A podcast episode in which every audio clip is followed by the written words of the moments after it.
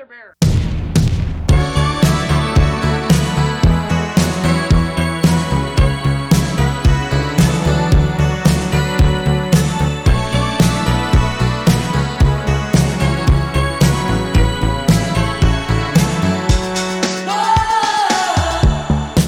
Hello，大家好，这里是啤酒事务局，我是天，我是齐，in 深圳，你是齐 我是深圳的齐，不是吗？大家都没有听出来吗？我真的是齐，啊，大家肯定听得出来啊。我是虎齐 Huki，哎，欢迎霍 K 老师，耶，回归深圳，欢迎天成领导莅临深圳。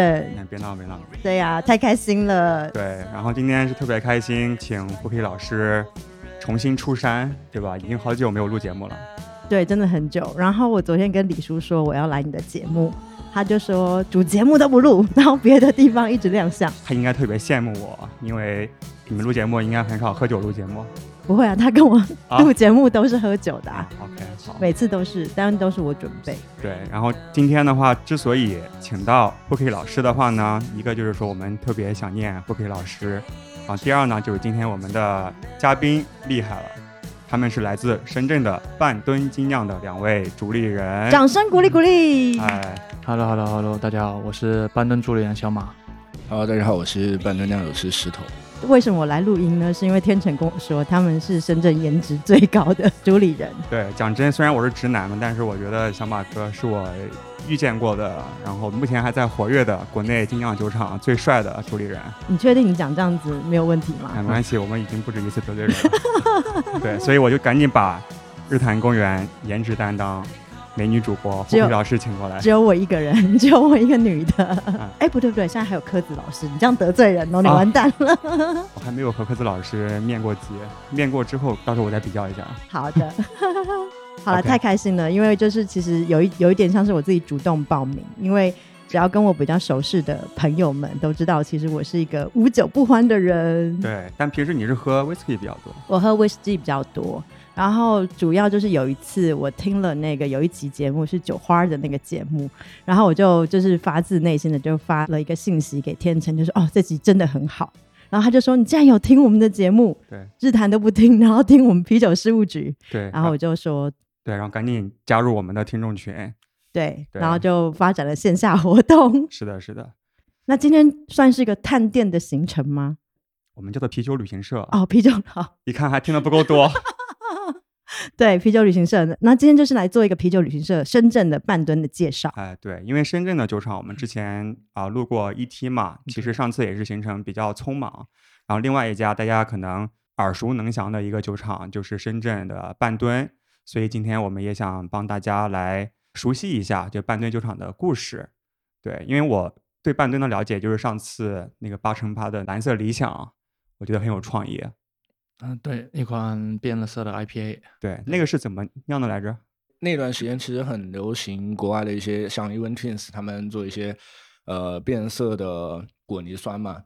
然后当时我们就想过，我们也可以做一个啤酒的变色。当时我们就测试了很多染料，然后无论是蝶豆花、黑枸杞啊，最后我们就选用了藻蓝蛋白，然后它是可以给我们提供一个特别稳定的一个蓝色。然后今天我们带来的另一款酒叫秋别，也用了一种染料，等一下可以大家喝的时候再做介绍。OK，所以那个蓝色是一个海藻是吧？对对对对，藻蓝蛋白。OK，是在什么时候创立的半吨？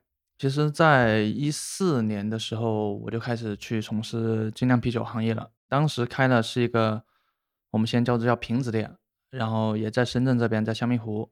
后来才经历了第二个品牌，叫做在蛇口那边叫九四，是专门做生啤的。再到一八年，到了呃车公庙，我们才正式改名叫半吨这个品牌，然后才开始自己开始酿酒。刚出来创业，其实是跟我另外一个前一个 B M 合伙人一起做的。当时我们都没有做过生意，所以对这一块都非常的谨慎。当时可能找一些一万多块钱的铺桌店，我们都会很害怕，说这个东西会不会做不成功，会不会开不两天就倒了，会不会承受不了这个房租。所以是个很机缘巧合。我们其实每一个找的位置怎么说呢，都没那么好。就像我们香蜜湖那个店是在一个非常非常非常深的一个角落，一个停车场里面。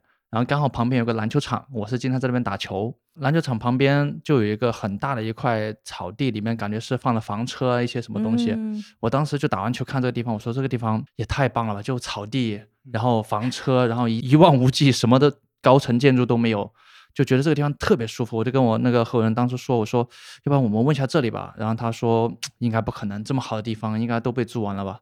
就机缘巧合，我们真的鼓起勇气问了一下，他说刚好我这里还有一个集装箱的位置，可以给你放。然后我们就去找这个集装箱，开始我们第一家店。就 OK，租了一个小块的集装箱。，对，就我们是租那小块地，然后我们找了一个集装箱的一个改造商，然后去改造了一下，就做了一个有一个楼顶啊，还有楼下的一个集装箱。那个时候应该还是在兼职做这个店是吧？呃，对，那个时候我当初做第一个店的时候，我决定做这个店的时候，创业的时候，我就跟我合伙人说，我说我要辞职出来做这件事情，因为当时在接触了精酿啤酒，然后也看了一些书之后，我发现这件事情它不是一个能去找一个店员请过来，然后就让他能去很好把酒介绍一款对的酒，介绍给一些客人，让大家了解的东西，因为你特别学习了了解这个东西之后，发现这是一门很深的一门学问。就是光只是在酒这方面，就是品酒这方面，所以我当时就决定自己辞职出来做这个事。我开第一个店的时候也是个机缘巧合，那段时间加班加的特别厉害，就是我觉得就是符合现在所谓的深圳人的一个概念吧。九九九九六嘛。对，那 时候想一想，我一四年的时候开始还不止九九六，我们最早下班是零零七，晚上十点钟。我记得当时印象最深刻，我们正常下班时间都是看到一些农批市场已经开始上班了，那就是凌晨三四点。哇塞！，对，然后就是这么一个状态。不给老师，你之前在深圳工作过吗？当然啦，啊我应该是零八零九年就在深圳了。你最晚一次下班什么时候？最晚下班吗？就是没有睡觉啊。嗯，对，呃其实我也是啊，就是之前在大疆双十一，我们彻夜到凌晨五六点钟下班，然后去家门口吃个肠粉，然后回到家刚想睡觉，然后突然发现哪里有问题，赶紧打开电脑，基本上这样一个状态。对的，我当时也试过很多次，回到家然后在电脑面前睡着了，直我接睡着就。在 比惨，然后比惨之后就去喝一杯。嗯，对，所以那个时候就觉得这种状态不健康。那个时候我是觉得怎么说呢，就是有一天我十点钟下班了，然后我下到我们公司楼下，然后就突然间发现不太敢回家，就那种不敢回家的概念，不是说怕回家被打，是怕是觉得我回了家了，就只有刷牙洗脸睡觉了。以为回到家可能就十一点多，然后刷个牙洗个脸就睡觉了。然后我觉得这样子，第二天我一醒来又会同样的一一天又同样的过了一遍，所以当时我就非常非常想找一个地方，说能自己待一待，就是也不需要跟别人讲话，也不需要干什么，就我一个安安静静可以待着的地方。然后和自己对话。对，就是就哪怕就是发发呆，嗯，就是发发呆而已，喝杯酒发发呆，就这么简单就 OK 了。然后当时就想了想，深圳十点多咖啡店都基本关了。然后一四年的时候，其实清吧或者说这种小众小酒吧这种概念，其实在深圳还没有那么流行，大家都是那种酒吧街、啤啤酒，呃，玩玩骰子这样子。所以当时就好像没有一个这么一个地方，对啊，所以才有了这个念头。嗯，，对，深圳当时真的是比较是呃深夜荒漠，不然我早就破产了，都拿去喝酒了。还好那个时候没有太多酒吧。我好奇问一下，小马，你是本地人吗？还是你是？呃，我不算本地人，但应该就是大家称，就是现在大家聊的就是生二代吧，因为我老家是湖北人，然后湖北对，只是在很小的时候来的深圳。石头是什么时候来深圳？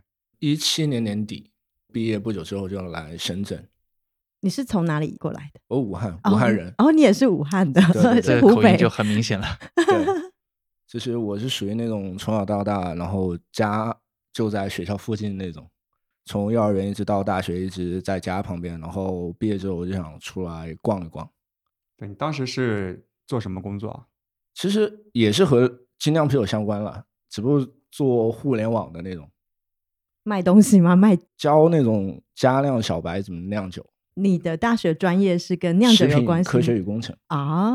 对就是我是很早就开始接触精酿，我上大三的时候就开始自己酿酒，也是特别机缘巧合，就是认识了皮博士他们那一帮的人，然后呃王博士他们，然后就带我入到就是湖北的精酿圈啊，嗯，然后就开始自己慢慢跟着爱好者们他们一起做加酿，然后后面也是兴趣吧，然后偶然参加大师杯，然后第一次参赛，然后就拿了一个郑州赛的一个总冠军，然后后面就燃起了这个爱好，就一直做这个事情。就想拿全国总冠军吗？没有没有没有，就爱好了，因为刚开始接触那个时候，那你们俩是怎么认识的？他以前有个师师弟吧，呃，有个室友，对，然后在我那边第一个店那边刚来，他也是刚从回国的时候，然后就到我第一个店那边当店长。然后他突然有一天跟我说说，哎，我有个朋友要来要来深圳了，我要去接他。我说行啊。然后我然后后来聊着聊着，因为在开第二个店之后，蛇口那店店之后，我们其实就有一直有想法想去自己去酿酒。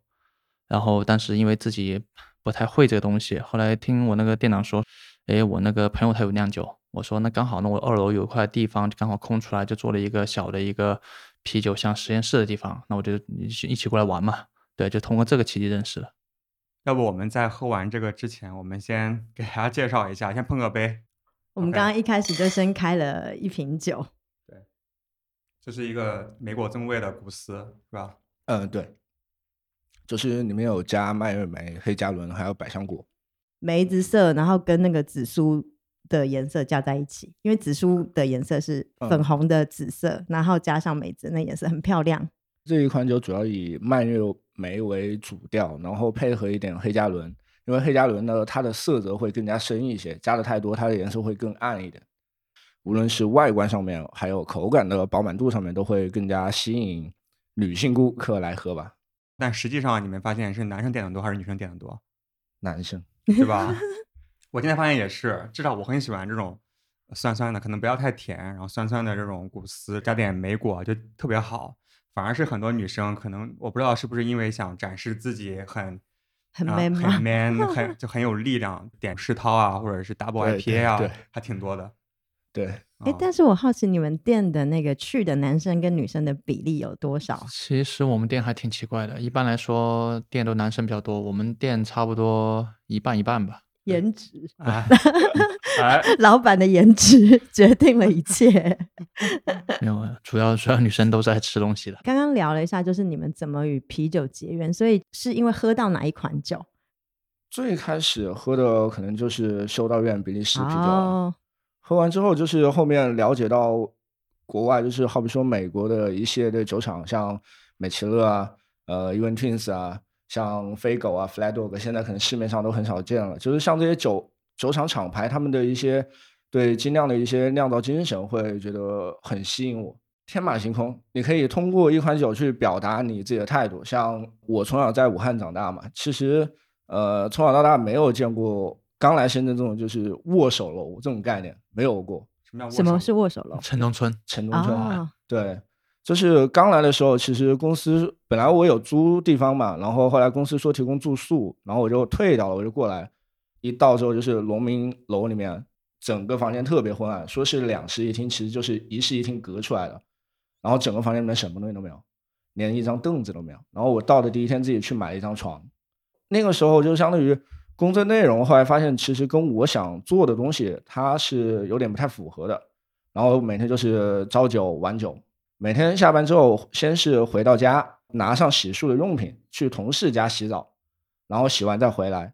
晚上十一点钟，你十一点钟你开灯的那一刹那，你就是那种空虚、那种落寞感就扑面而来，你知道吗？然后从小到大就没有离开过武汉，自己一个人在异地嘛，工作啊、生活啊，包括各个方面的原因掺杂在一起，然后你就会很迷茫。然后当时就是浑浊这款酒，其实当时就很流行嘛。我们大家都知道，就是做任何事情，你只要坚持，你只要努力付出就有回报。但是那个时候给你的感觉就是，就跟浑浊一样，你拿起杯子，你对着灯光，你知道杯子的另一头就是光，但是你看不到，就是你就在这种很复杂的情绪里面，你你那个时候就是神经是绷紧的，你可能任何一点不愉悦，或者说任何一点其他的负面因素再累加一下，你可能就会陷入谷底。你就像一个密闭的空间之内，充满粉尘，只要有一点点火星，就会让你爆炸。嗯，这款酒因为投入了大量的酒花，然后进入你口腔的时候，它在你的口腔这个密闭的空间里面会进行一场酒花的一个爆炸。然后最后名字的话，来源就是陈粒的那首歌《易燃易爆炸》，因为整首歌就是一种很癫狂疯魔的状态，没有人可以理解你，嗯只有你自己可以理解。对所以当时就做了这款酒，然后用了这个名字来表达我当时的一个经历吧。刚才石头讲到，算是合租吗？不算合啊租，就是公公司住的宿舍，哎，我也住过。你也住过？对在深圳吗？对，刚开始来大疆工作的时候，说实话工资也没有很高，嗯，然后租房子其实是很大的一个开销嘛。。对，然后大疆就提供了这种所谓的福利的那个公寓，就会比较便宜，好像一千多块钱。然后啊，但是其实是可能是三室一厅，有三个人，每一个人有一个卧室。然后我是主卧还好，就不用去公共空间去洗澡。但是另外两个研发的大哥，他们每天啊、也是很晚，可能十一二点吧，就是普遍才下班，比我可能还晚一点。然后就会搭一个毛巾跑去浴室冲个澡，然后在他小房间睡一觉，然后第二天早上九点多准时上班。真的就是你们刚才说的，除了上班之后就没有任何生活。对，但是他们赚钱很多，所以他们很快把 钱赚够就回老家了。行，我觉得咱们要不顺着这个酒聊，好，顺着对，你说你酒聊再倒一个吧，再倒一个我好呀给你试一个，也是我这边比较喜欢的，也是一个酸啤吗？嗯，一个世涛，啊，这是它个是它吗？取名的话是叫药语庇护所。啊对，药语庇护所。酒这种东西，其实对于很多人来讲，它是个治愈人的药。就是你不高兴了，它你喝完这杯酒之后，它会治愈你；你高兴了，也会治愈，也会让你更高兴。它是个治愈的药。那为什么叫庇护所呢？就像我开的，不管是 BMN，不管是九四，或者到现在半吨，就像我最初的一个初心一直没有改过，它就是一个让人可以待的一个地方。然后半吨就像我说的，它更多像一个大家的一个庇护所，可以在你呃想安静的时候，想一个人的时候，或者想你跟朋友待在一起的时候，有一个这么一个地方肯定跟你待着。所以我们当时想，我跟他说，我想这款酒是一款帝国世涛，就叫药语庇护所，包括它这款酒里面帝国世涛它呈现的风味，闻到的巧克力香，然后呃波本桶的味道，然后一些焦糖的香气、咖啡的香气，它是非常复杂的一个味道。所以我说把它叫做药语庇护所。这个波本桶的味道是哪里来的？我们在酿造过程中，其实因为它的浓度会比较高，然后在洗糟收集完我们的药的麦汁之后，糟层里面还有很高的残糖，然后我们就把这个糖给洗出来，然后再加酵母进行单独发酵，完了之后再蒸馏出来。蒸馏出来之后，我们就相当于做了我们自己的 whisky，然后再泡自己买橡木片回来进行浸泡，一般泡一到两个月这样的。它是调和的一个酒。最后泡出来的这个 whisky，然后我们再把这个木片反到酒里面去。呃，哦，对，我它懂了。对，它其哦实就是呃，像它有两种嘛，一种就是像橡木桶的 barrel aged 那种，然后另外一种就像我们这样子去把它去橡木片，然后它也有它的风味，然后把橡木片这样放到酒里面去，再去把啤酒里面再去把它的木桶跟 whisky 的风味再泡出来。OK，所以它其实还是一个发酵酒，只对是那个加橡木对橡木片，橡木片对去对对对浸泡，对对对对，OK，就是这个时间周期会比较长一点。比较重口味。对，它比较是一个比较厚重酒，比较复杂酒，所以来表达我 这么这么几年在做这个事情的一些就有先苦后甘的感觉啊。对对对对对对，这就是什么？对，就是这个意思，就是不断你中间的味道的复杂，但是我们坚信到后面它一定是一个苦尽甘来的一个过程。你要不要先来听一首歌？我觉得他们很有意思，就是那个每一个酒的名字都跟自身的经验都很相关。要不要来先听一下他们这首《易燃易爆炸》？啊，行，那我们就勉为其难的勉为其难放一下下，本来天成不想放，被我 Q 了。这个。OK，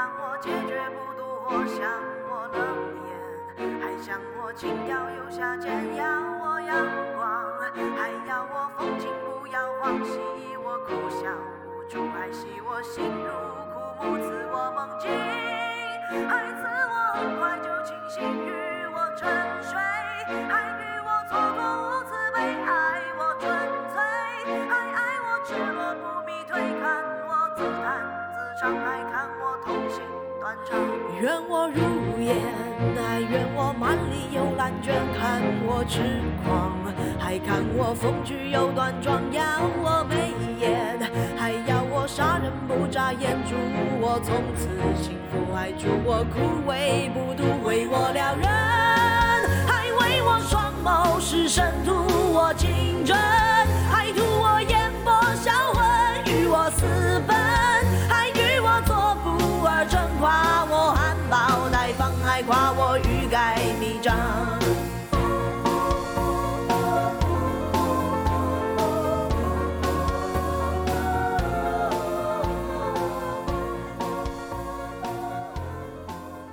不管是你来去工作，或者说你去读书，去一个城市，真的都会有这种情绪波动在这里的。然后包括也有这么一段时间会听到这种歌，你觉得会特别能释放出自己情绪的。就像我说我，因为我当初在新加坡待了几年，那几年真的是一个人，感觉是一个人这里待了几年。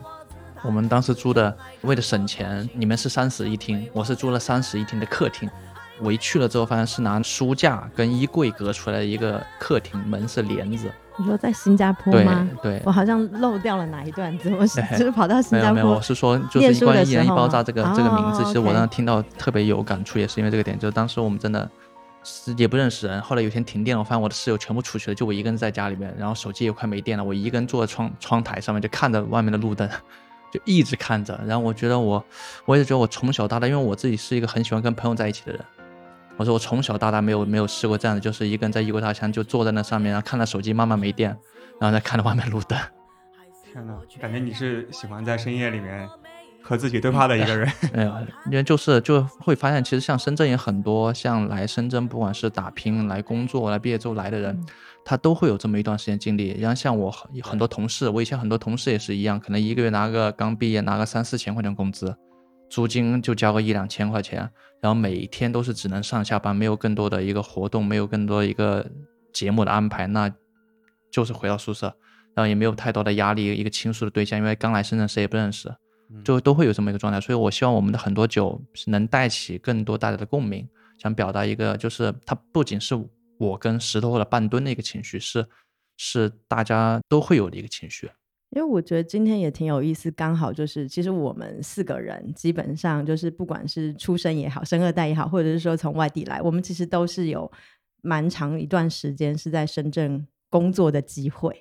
其实我最近也从北京回来嘛，那其实天成应该我刚刚问了他一下，就是回到深圳感觉怎么样？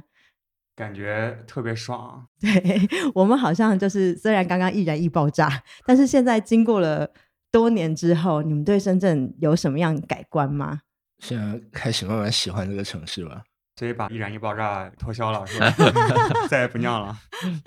没有没有，就是待的时间越长，其实抛开天气环境这边不说啊，深圳还是一个比较包容性比较强的一个城市，给你感觉是有无限种可能。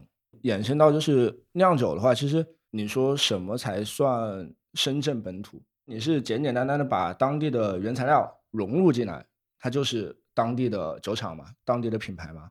还是说是你表达了当地的一种生活状态，或者说整个城市精神，或者说一种人们的生活理念，它才是最当地特色的。就是最开始我们也想的就是说融入更多深圳本土的原材料进行酿造啊，或者说广东这边的，但是后来发现，深圳就是一个富有新鲜血液的一个城市，它每天都会在变，然后每天有无数种可能，然后最后我反而改变了我酿酒的一个想法，就是我们会玩的比较创新，就是玩的东西会比较新，或者说玩的想法会比较多，嗯，这样子来做一款本土的吧。这就好比说，等一下你们要喝到秋别这一款酒是我还比较喜欢。这款酒是最开始我们当时做了各种，就是好比说把蝶豆花、黑枸杞啊，还有螺旋藻啊这些东西放在不同的 pH 值下面，不同的啤酒、不同的浓度进行投放，然后浸泡，看它萃取的颜色效果。我当时偶然发现，就是我当时有很多样品，我就摆在冷库嘛。后来过了几天之后，我再进去看，哎，黑枸杞原来泡的那个颜色不变了。嗯，因为最开始，首先黑枸杞它里面的变色物质是花青素嘛，花青素它在不同的 pH 值下面表达的颜色是不一样的。再一个问题就是，这一个花青素它容易氧化，氧化完之后，最开始我们在酸性条件下进行浸泡的话，它是偏紫色，氧化完了之后它就变成橙色了。当时我就马上就有了一个概念，就是这个东西可以玩。当时正好八乘八是九十月份嘛，它就正好是北京是秋天嘛。秋天这个季节呢，就是它和其他季节不一样的是，那个季节的时候，好比说树叶，它会由绿色变成黄色，嗯来告诉人们时间在流逝。然后同样的，我做了这一款比利时山料，比利时三料大家都知道是金色的酒体，但是我加了黑枸杞进去之后，会把它染成红宝石色，还加入洋甘菊和冰糖，就相当于洋甘菊、黑枸杞、冰糖这三个元素加起来，其实有点偏广东养生这一块的。对，有养生的特点，又打出了我们就是说广东的一个特色区域性，二个的话，这款酒它最后因为刚刚提到花青素嘛，这款酒放的时间越长，它会由红宝石色最后变成橙色。这款酒本身它就可以告诉你，你如果不及时的享用一杯酒，嗯，不光树叶会变颜色，我酒也会变颜色，人也会变，所有东西在改告诉你时间在流逝，你要珍惜眼前。对，和你一起喝酒的人可能也变了。啊，对对对对，带了吗？带了带了，带好了，OK。对，要来喝，说了半天，可以试一下。先把这个喝掉。先稍微涮一下来，再倒一点，OK，我涮一下。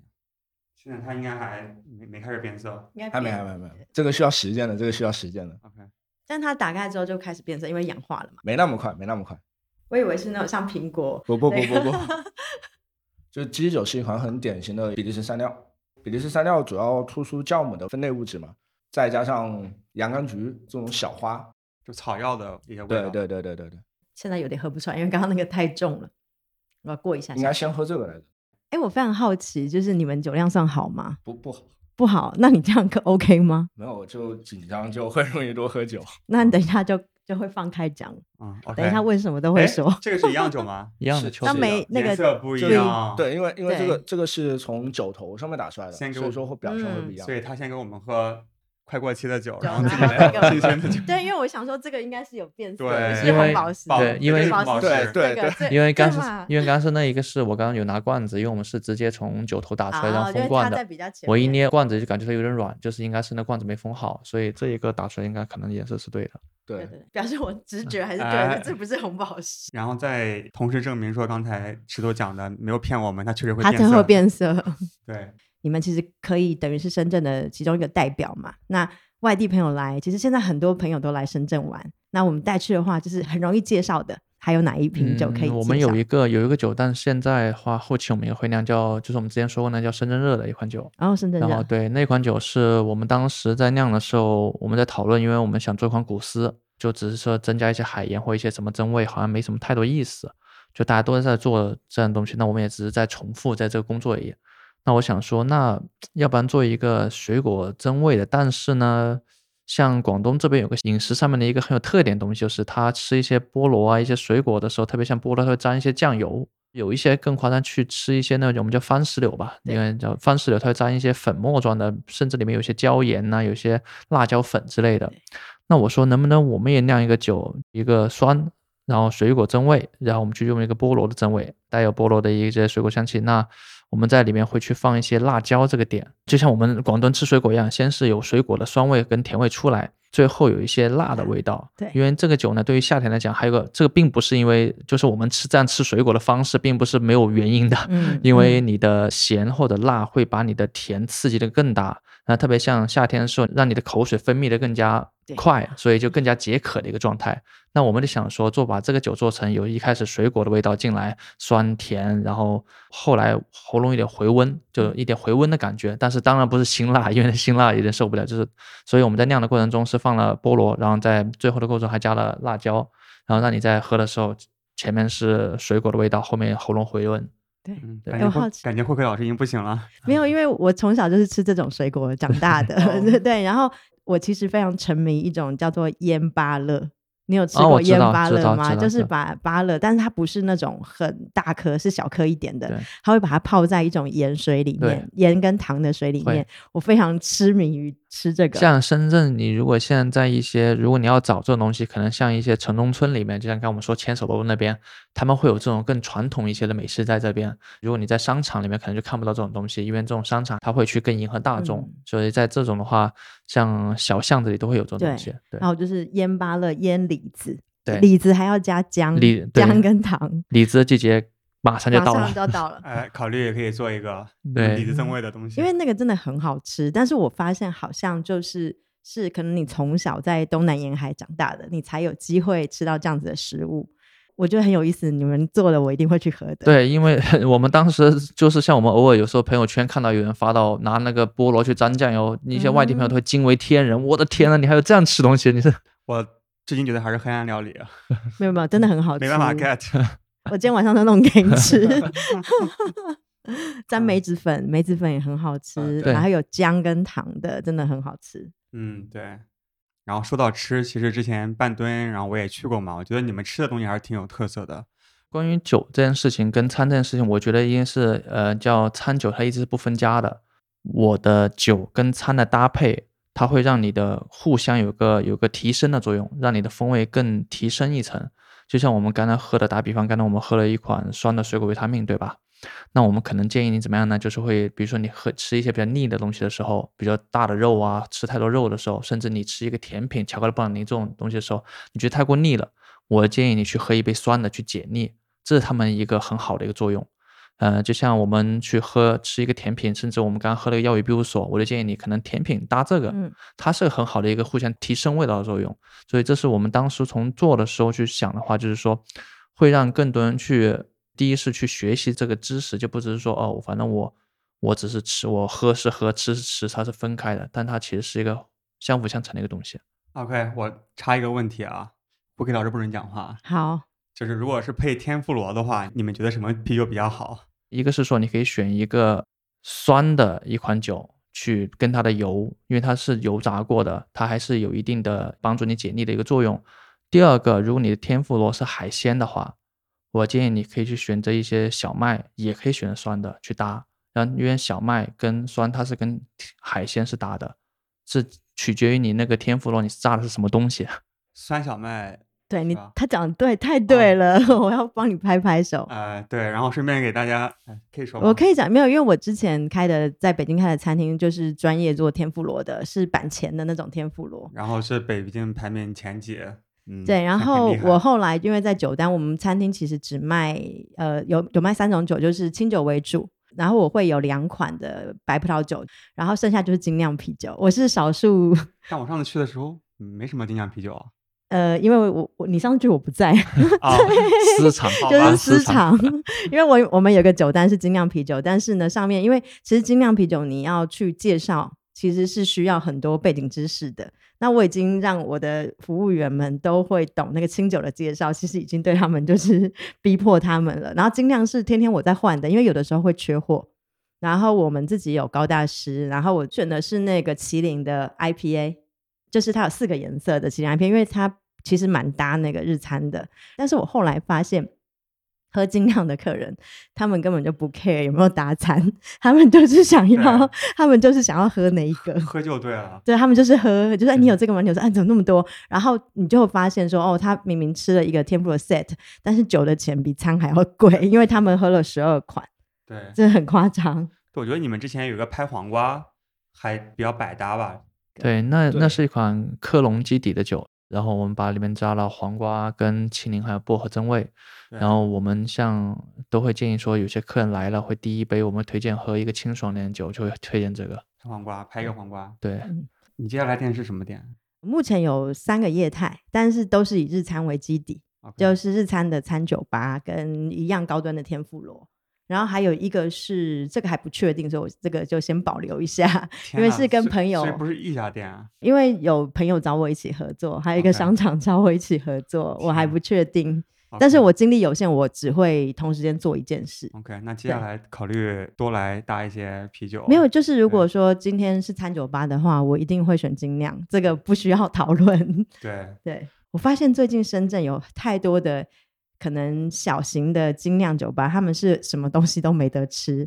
然后以一个我曾经开过餐厅的人来讲，我觉得这有点点危险，因为营业额其实是会有一点影响的。那我不知道说，比如说从小马你的经验，从以前最早之前你们其实没有什么太多正餐嘛，然后开始到现在正餐的比例其实是蛮丰富的。你自己在这件事情上面有什么看法？大多数我们在看到深圳很多店，包括其他地方也有很多店，其他都大家都只是做酒没带餐，有一些的话就是我带一些小吃。它的局限性在哪呢？就是说，因为我们不管是做什么，它尽量，比如还是回归到餐饮行业，它还是餐饮行业里面有一个小的分支。如果从商业考虑来讲，就是说我交二十四小时的房租，那我一定是上课的时间拉的往前靠，就代表它会营业的时间就更长，你的有收入时间会更长，这是一个很常理的东西。那现在像我以前像开 B M N 的时候，包括像现在一些朋友开店的时候，他们都会做主要 focus 在做酒上面，那就导致第一场会没有见到人，对，然后第一场是比如说五点到对八点这样子，就会发现没有见到人，就跟我以前开店是状态一样，就是前五点到八点我躺在沙发上一动不动，嗯 然后发现八点之后可能呃可能八点前有一零星一两个客人来，然后八点之后才会有继续上课，这是大部分开精酿啤酒做精酿啤酒的一个痛点在这里。但是呢，我也能明白他们在为什么在这样做，是因为呃，在你如果跨出要做餐，它其实就是在做另外一件事情了，你就在这做一个餐厅了。那你整个餐厅的成本的把控，跟一个你的人员成本把控，跟你的一个呃食材跟你的出品的一个把控，其实都是一个很严格的东西了。它就不是一个我只是卖酒，我把酒一打开，或者说我一开箱放冰箱里面去卖，那你就会牵扯到很多关于你的呃产品的嗯设计啊，然后你的价格的设计啊，你的人员成本的把控啊。很多做精酿啤酒的老板，他可能不是做餐饮行业出身，他可能像是各个行业，突然我是热爱精酿啤酒，我就做这个事情了。所以呃，很多人就不敢去碰这东西，一想说哇，我要请个人出一个菜单，可能要花个花个几万块钱成本下来，就大家哇，我不会想去碰这个事情。啊，出菜单要几万块对吗？不是，就是包括你，你去，你包括你去，我们有对声音，没有，你们去养，你们去养一个人，就比如说我嗯养一个厨师团队，嗯我请一个好的厨师去把这个事情做出来，你起码花下来的话，一个月如果看你店的大小，如果稍微正常一点，你几万块钱是跑不了的成本放里。这放到很多精酿啤酒老板面前，都说我的天呐，这个东西是我不要碰的，这个东西我宁愿自己抠一抠去做一做就好了。但是他没想到可以额外带来的对对，这是一个像有一个朋友他跟我讲的，就是你先，所以我也是这样的建议，就是说大家先想清楚自己的是想做什么东西，你的目标在哪里，该支出的成本，如果你的目标是那的话，其实是可以去做的，这是我的一个建议，但是不建议去突然之间就去碰这个东西，因为这个东西真的会比做酒要难很多很多，这是我自己一个亲身的经历，太难了。哎，但是比方说像之前那个九四到 Beerman 九四，然后到现在，你是怎么样跳出来说我要加餐的？嗯，其实我们从 B M Man 开始，就是我一个呃发小，也是我合伙人，他就在那里，在我们 B M Man 旁边，我给他一个小屋子，他开始在那里慢慢卖汉堡。哦，然后 对，因为我们当时就旁边自己搭了一个小屋子，然后再慢慢慢慢走到蛇口去的后，我们才去做了一个四个厨师的一个餐厅，然后当时也会去供一些餐，一些意面呐、然后汉堡啊之类的东西，还有四个小吃。厨师，对，四个厨师，然后我们要供接近三百平的店，是非常非哦常辛苦的一个事对情。然后再到了福田这边，然后发展到现在现在这样嗯子，你会发现餐这块确实是个很大的学问，跟超出精酿啤酒之外的又一个新的东西。这也是我跟很多去精酿啤酒老板去聊的一个东西，这是我以前很迷茫的一个事情。我曾经在 Boxing Cat。他们呃有来深圳来我们店去去做过活动，我当时也跟他们老板有在聊，我说当时我也很迷茫，在深吃口的时候，我说我到底是以餐为主还是以酒为主？我是推餐还是推酒？这是一个在我脑海里面困扰我很长很长一段时间问题。但是我说，我当时很厚着脸皮说，我说，哎，我觉得我们的模式跟你挺像的，然后我说想请教一下你，你你那边是怎么做的这个事情？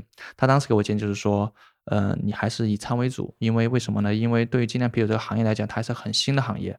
哎，我不懂这个东西的时候，你让我来喝，可能我会很抗拒。但是说我来吃饭，哎，发现这里有，哎，他自己在酿酒，我就来试一点。然后今天这个杯不对，然后东西还不错，然后我下次再吃饭，我再试另外一个。然后等他有一天试到一款，哎，他比较喜欢的时候，他就知道，哎，慢慢慢慢，其实他的大多数风格都接触过了。然后这种时候，其实你在慢慢潜移默化的把他带入了精酿啤酒这个门。然后才会有之后的，比如说，哎，我可能今天不在这里吃饭，我去别的地方吃饭，哎，附近有个精酿啤酒，我去他店里吃喝酒了，是这么一个过程。它是在这个方向来讲，对精酿啤酒这个行业也是很大的帮助。我分享一个事情很有意思哦，就是我有一次在北京一个喝自然酒的地方，然后我去喝了一款酒，其实名字我都忘记。然后我喝完这款酒之后，因为那时候我已经开餐厅了，然后我就我就讲了一句话，我就跟那个大酒楼，就是有一个北京的叫大酒楼，就是喝自然酒的地方，我就跟他说，我其实觉得好奇怪哦，我觉得这一款酒好适合搭餐哦，然后是所有的餐，然后后来那个主理人就跟我说，哇。你是那个少数喝出来的人，为什么呢？因为这一款酒，它是有一个那个应该是丹麦还是瑞典，我忘记了，就是有一间叫 Noma 一个米其林餐厅，对丹麦。嗯然后这一款酒是那个侍酒师他自己出来之后，他去法国买了一块地，然后开始就是可能裸上身，然后就每天跟那个地球祈祷，然后做出来一款酒。他就是想要搭餐的。然后比方说，如果从石头的角度，你酿酒的时候，你会不会考虑搭餐的事情？还是你就是很纯粹就是燃一爆炸对，会被迫考虑这个然后。老婆的有人看到，因为像我们店还有另一款酒嘛，就是现在市面上其实大家都知道，像传统的风格，现在其实市面上很少见了，大家都在玩主流的东西。然后我们店会有一款英式的棕塞尔，然后这款英式棕塞尔主要就是涉及到我们店内做美式 barbecue 嘛，可以搭配在一起佐餐的一款酒，主要就是为了佐餐目的而酿的一款酒，其实。是绅士狂徒吗？对对对，绅士狂徒。然后绅士狂徒这款酒的名字来由也挺有意思，它是源于一部电影叫《老人和枪》，不知道大家有没有看过？没看过，快解释一下。它是通过一个真实的一个事件改编的。这个老人主人公呢，从小到大就一直在做亡命之徒，越狱都越了十六次。然后那部电影主要集中在他七十岁左右，七十岁还在抢银行。然后他抢银行跟别人不一样的是，他永远都是西装革履。然后到了银行之后，他会拎一个袋子，指着柜员说：“请帮我把这个袋子装满。”特别特别的绅士，真的事情吗？真的。啊，真的真的，你可以搜一下那部电影很棒的一个电影。他一生都在做一个法外狂徒，但是他的外表在任何人看来都不会把他联想在一起啊，就衣冠禽兽。可以这么说。就我们现在来深圳之后呢，就拿着一把枪指着老板说：“快帮我，快帮我的酒壶包装满。把把我的酒酒壶给装满。对对，就是就是，其实想说就是，呃，像英式这些传统的风格，虽然它已经你说它过时也好，说它 old school 也好，在这个基础之下，也不妨碍它这款酒本身的魅力，它有它独特的魅力所在，而不是说这个过时已经是老掉牙的东西就应该被人所遗忘，嗯不是的，就是它每一款酒都有自己的亮点，然后你找到这个亮点，把它放大，它又是一款很有意思、很独特的酒。因为难得遇到那个餐厅的主理人，然后我一定要来那个，我们来互相不是我们来互相取暖一下。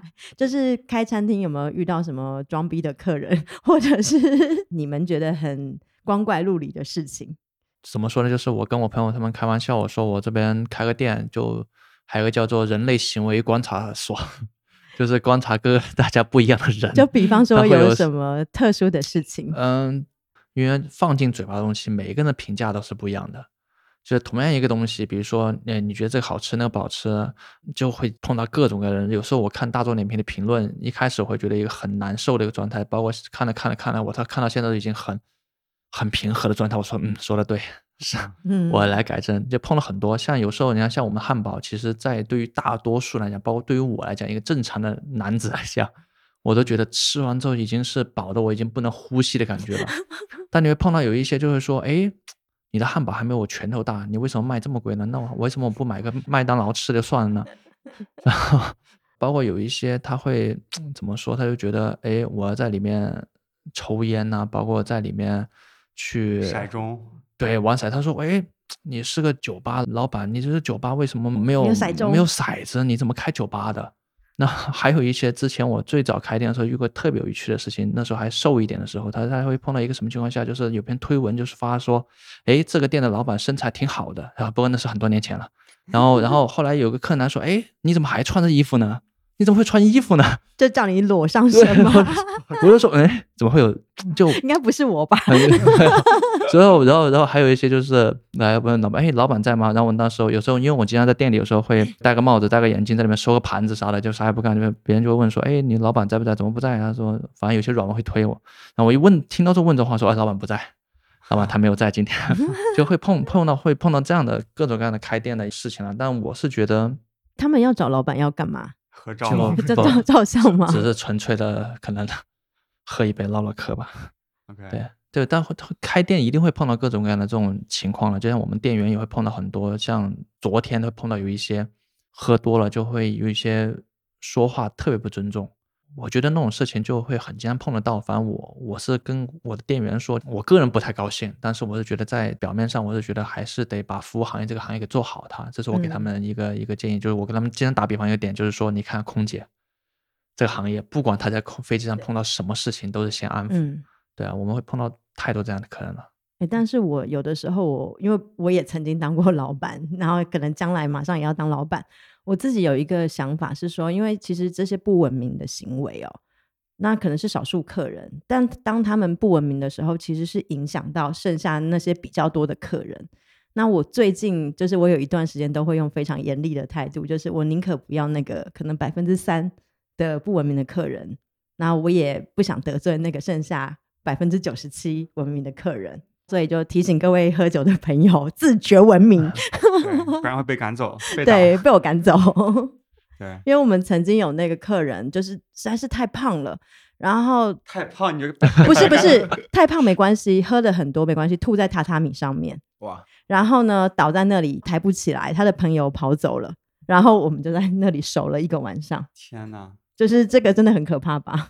我们也是有很多，这为什么？因为以前我们还好，就是有我们在室内有些沙发，有些是布的跟皮的。对对。我们发现有个客人一开始也是我们室内说，哎，大家确实，我就我在他的角度我能理解，说抽烟喝酒就是他会想要就这样子，就 relax。我说 OK，我能理解。但我说我发现几次之后，我发现了我的沙发跟我的椅子上全都是被烟烫的洞。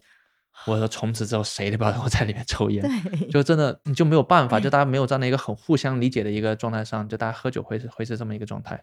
嗯，但真的也会有非常好的一些酒客，他会说，哎，我能理解，并且事先为你思考过，也有这种，就我们就会很开心。我们碰到这种，我们就会非常非常开心。对对，然后就要请人家喝酒。然后这个对，是因为像我们我们店员也会碰到这样的客人，因为他也会非常高兴，就大家很多都会变成朋友。嗯，那很好很好。对，来。我们这就是开了，是不是？最后这哦，这是新的那个还没有上市的。这之前我们留了个留了个底，留了个样。深圳 hot 是那个加了菠萝酱油。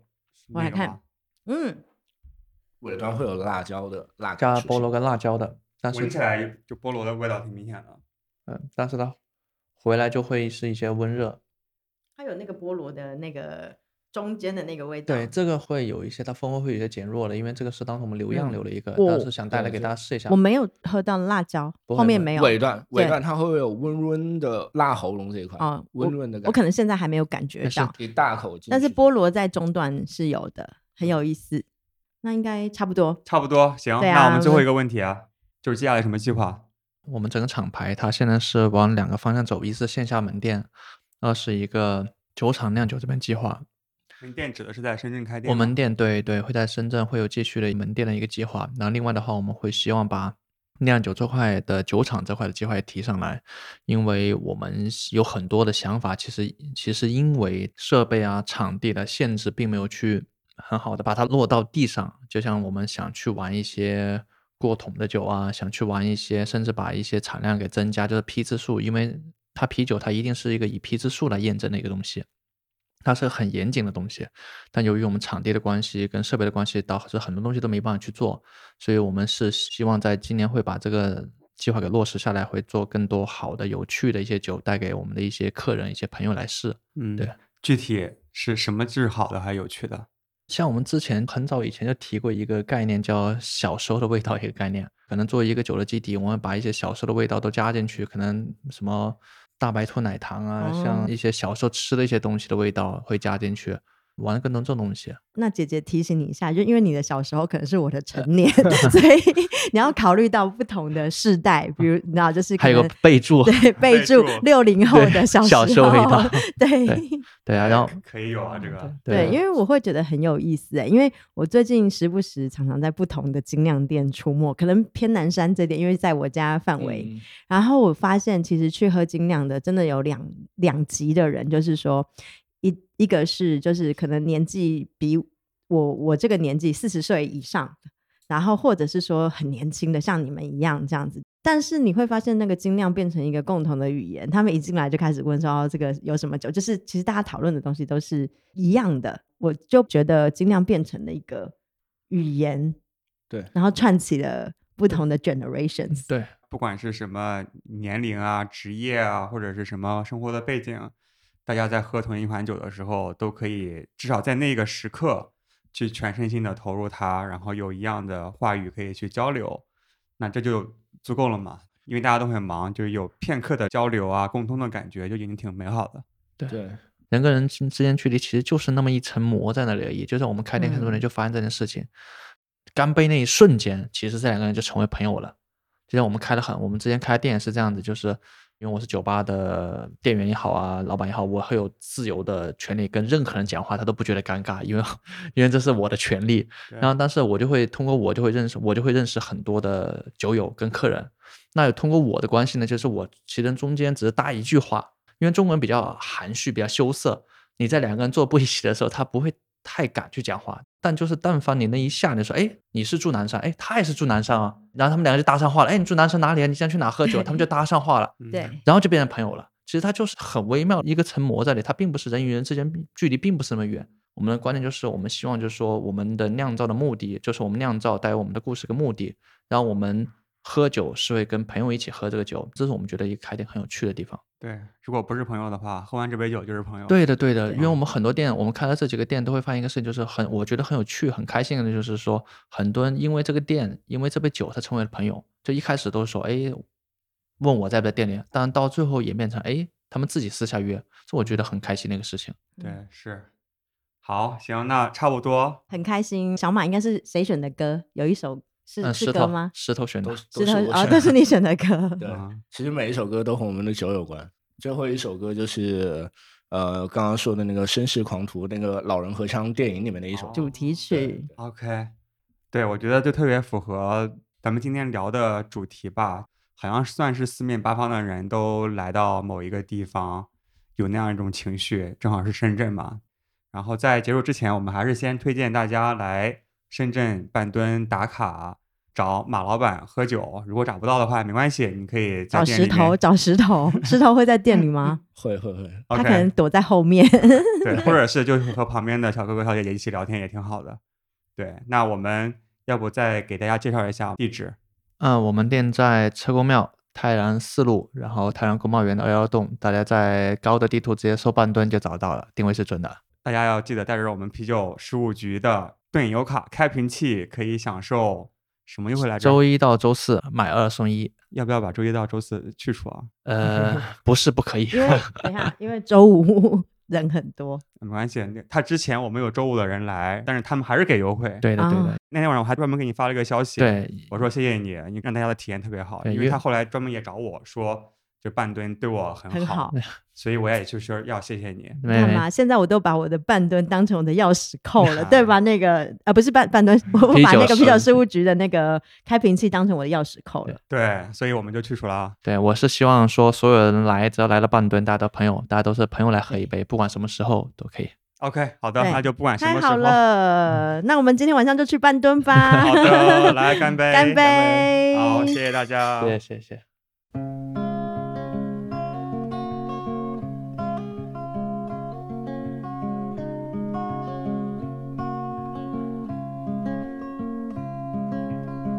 Catch a boat to England, baby, maybe to Spain. Wherever I have gone, wherever I've been and gone, wherever I have gone, the blues are all the same.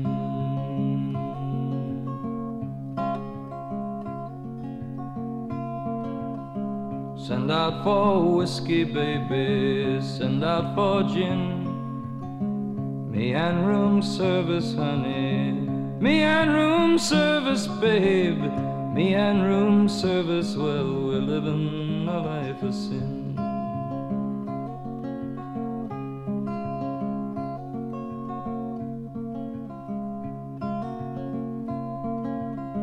When I'm not drinking, baby, you are on my mind. When I'm not sleeping, honey. When I ain't sleeping, mama, when I'm not sleeping, you know you'll find me crying.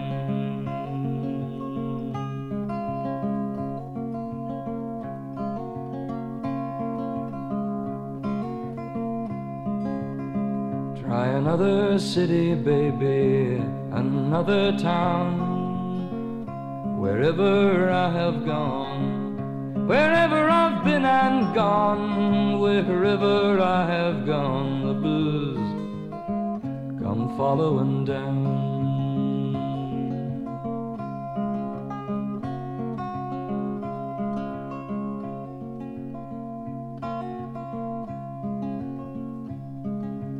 Living is a gamble, baby. Loving's much the same. Wherever I have played, whenever I throw them dice, or wherever I have played the blues, have run the game.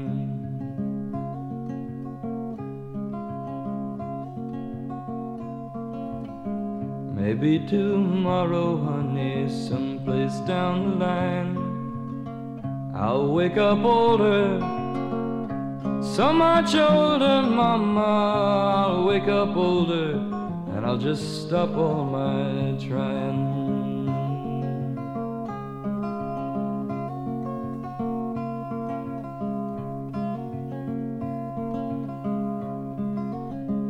Catch a boat to England, baby, maybe to Spain. Wherever I have gone, wherever I've been and gone, wherever I have gone, same.